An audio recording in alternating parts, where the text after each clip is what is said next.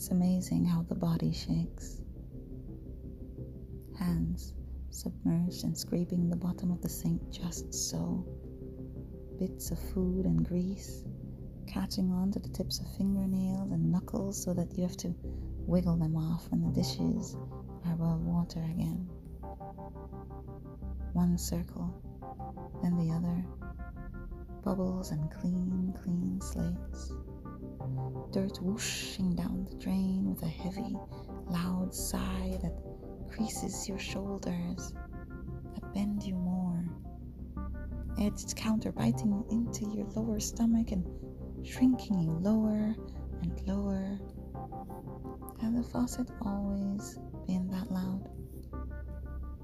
Had it always reached out of the pipes and onto skin with such cruel indifference?